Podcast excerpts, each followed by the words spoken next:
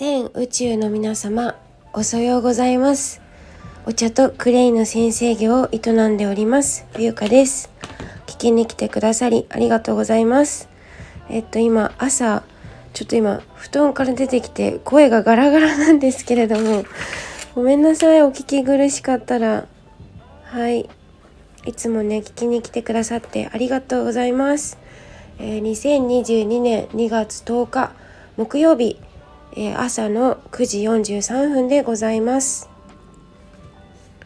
えー、こちらの番組ではお茶とクレイのあるちょっといい暮らしであこちらをテーマに、えー、心身ともにデトックス医療に頼りきらず愛し愛され豊かに生きるあり方をお届けする番組です。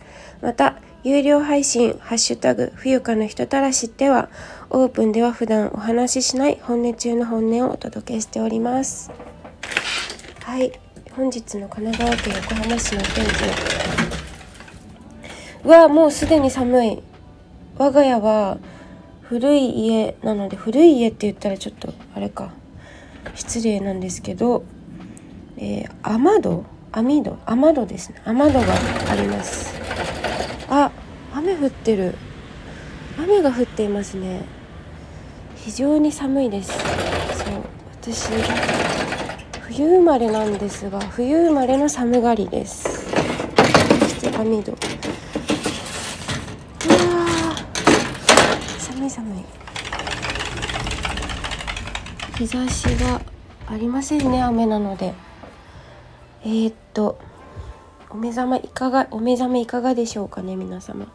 えっ、ー、と今日はね何話そうと思ったのあそれだ。お茶のえーと、お言葉をねお伝えしながら私のクレイの朝起き抜けのルーティンをちょっとご紹介しようかなって思いましたのでよかったらねあのお聞きください、えーとまずはお茶を入れます。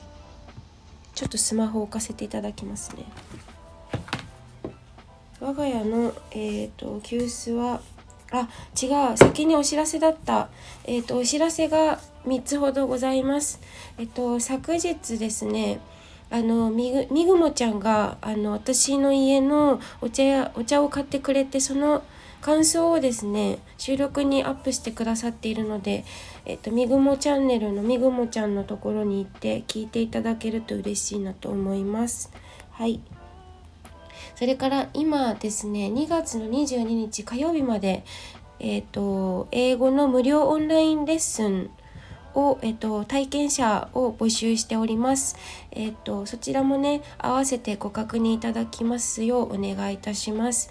えっと、対象者は、あの、これから、えっと、英語を学びたいけど、どういうふうに学んだらいいのかわからなかったりとか、えっと、あの初心者さんだったり一度過去に英語学んだけどどうしても、え、途中で諦めてしまった方とか、え、それからそうですね概要欄に貼っておきます。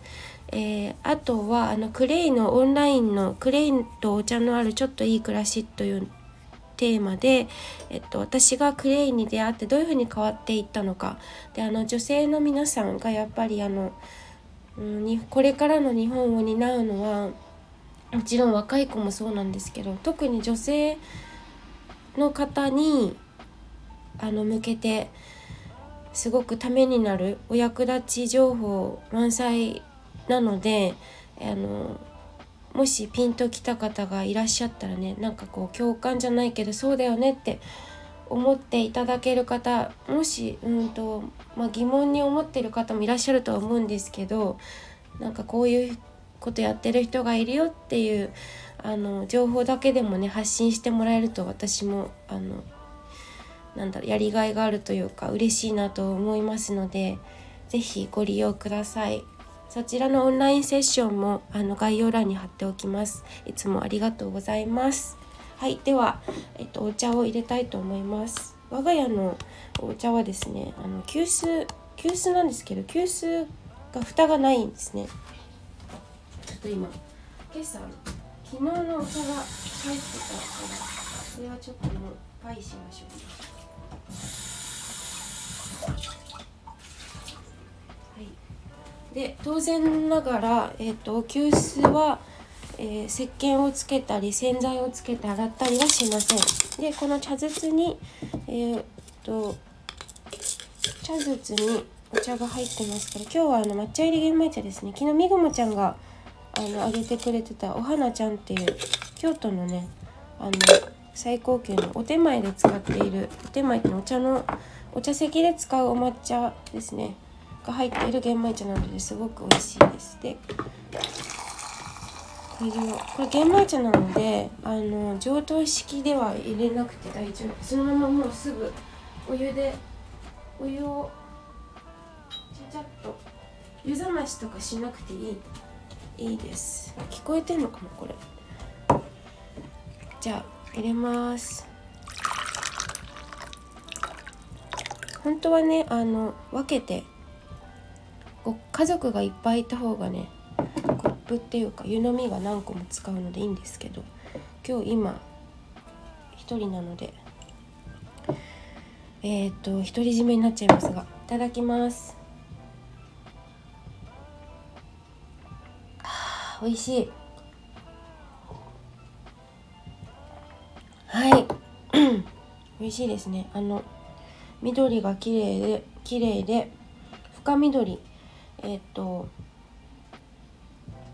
全然苦くない。そして玄米の香りとお抹茶の味がちゃんとしますね。うん。ポイントはお湯の量です。これねいっぱい入れちゃいけないんですよ。急須の半分以下で入れてください。で急須を回します。これ今回してる音。で入れますと。で私はいつも自家製の梅干しちゃんですね。美味しそう。梅干しをいただきます。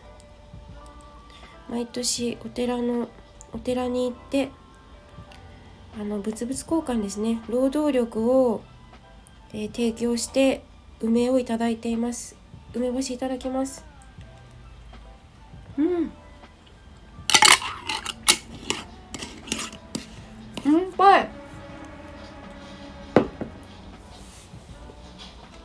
ぱいけど美味しい。この梅干しとお茶を飲むことによって昔の日本人が代々日常で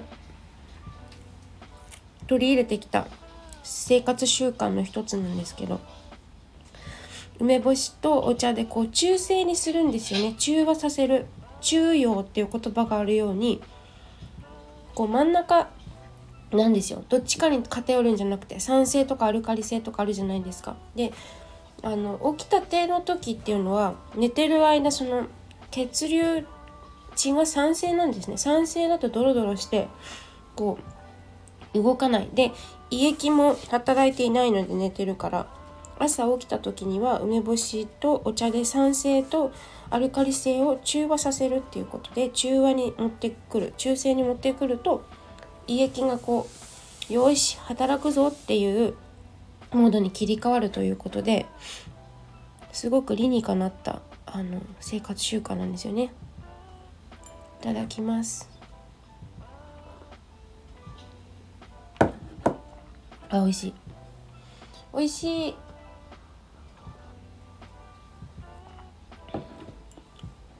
そして私はクレイを勉強するようになってから今これねイエロークレイと精製水を混ぜたものを瓶に入れてましてこれを化粧水代わりにあの私一切顔洗わないんですがさ石鹸でゴシゴシとか。そうすると必要な油分まで全部洗浄されてしまうんですね。そうなるとあお顔に油分が足りないぞって言って中からねまた余計な油が出てきてしまうのでそれを避けるために拭き取るだけですね。顔は洗いません。で今コットンに、えーと、染み込ませて今お顔をふきふきしたいと思います。ちょっと冷たい。寒いけど我慢して。この時にえっ、ー、と目やにとか全部拭き取ってお顔と首あたりもささっと。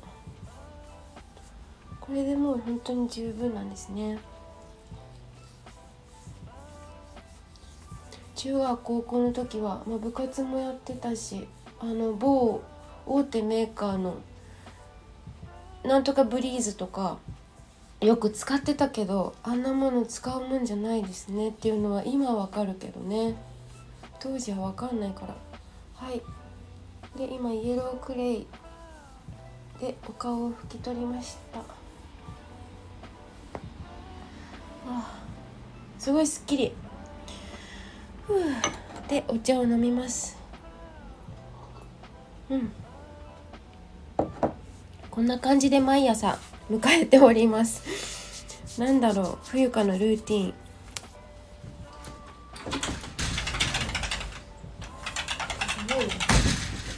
ということで本日もお聞きいただきましてありがとうございました。あそうだお茶の話するって言ったんだ。えー、っと2021年令和3年の茶道手帳を開いてみましょう。利休百種。とにかく服の加減を覚えるは濃茶たびたび立てて。あこれじゃなくてちょっと今の忘れてください。えっと季節の言葉をご紹介いたしましょう。大宿梅。はい大宿梅です。ちょっとお茶の勉強。えっと2月の今2月ですよね。2月になりますとあのお茶の世界というか日本人ってその四季折々を楽しむっていうこともあったりしてこう何て言うのかな。今で言うとえっ、と先取り先取りするんですよ。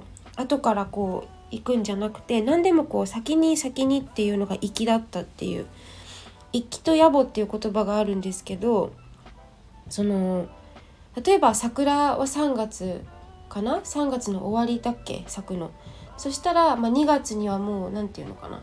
その前その3月に桜が咲く前にえー、っとその桜のことを言ったりとかどこかこうお着物のどっかにちらつかせるちらつかせるっていうかあの柄を、えー、桜にしてそれを予祝という今の言葉で言うと予祝になるんですけど言ったりとか、まあ、その前祝いみたいなことをするわけですよね。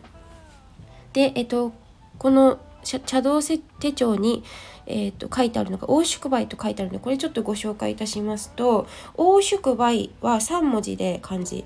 王がウグイスなんですね。ウグイスが、えー、宿泊まるあの宿泊の宿で梅が梅ですね。梅。だからえっ、ー、とこれは大宿梅と読むんですけれども、えー、梅の花。実は桜よりも梅の方がこう日本代表というか桜はまあ割と新しいんですよね、ま、その前に梅があるんですけど、まあ、その梅の木に、えー、っとウグイスが止まるウグイスが宿に泊まるみたいなそういう意味で、え、っと大宿梅でそれはもう春の訪れが近いねっていうお花近いねということで大宿梅という言葉が2月には使われます。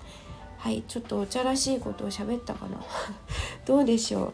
はい何かねあのお茶席に行くチャンスがありましたら是非まあこの2月っていうちょっと限られた季節にはなるんですけれども、うん、何か学びにつながったらまあ私が誰かこんなこと言ってたなくらいな感じで思い出してもらえたら嬉しいなと思います。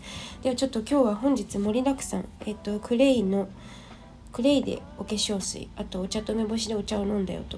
であと漢字漢字じゃないやお茶の言葉をご紹介させていただきました。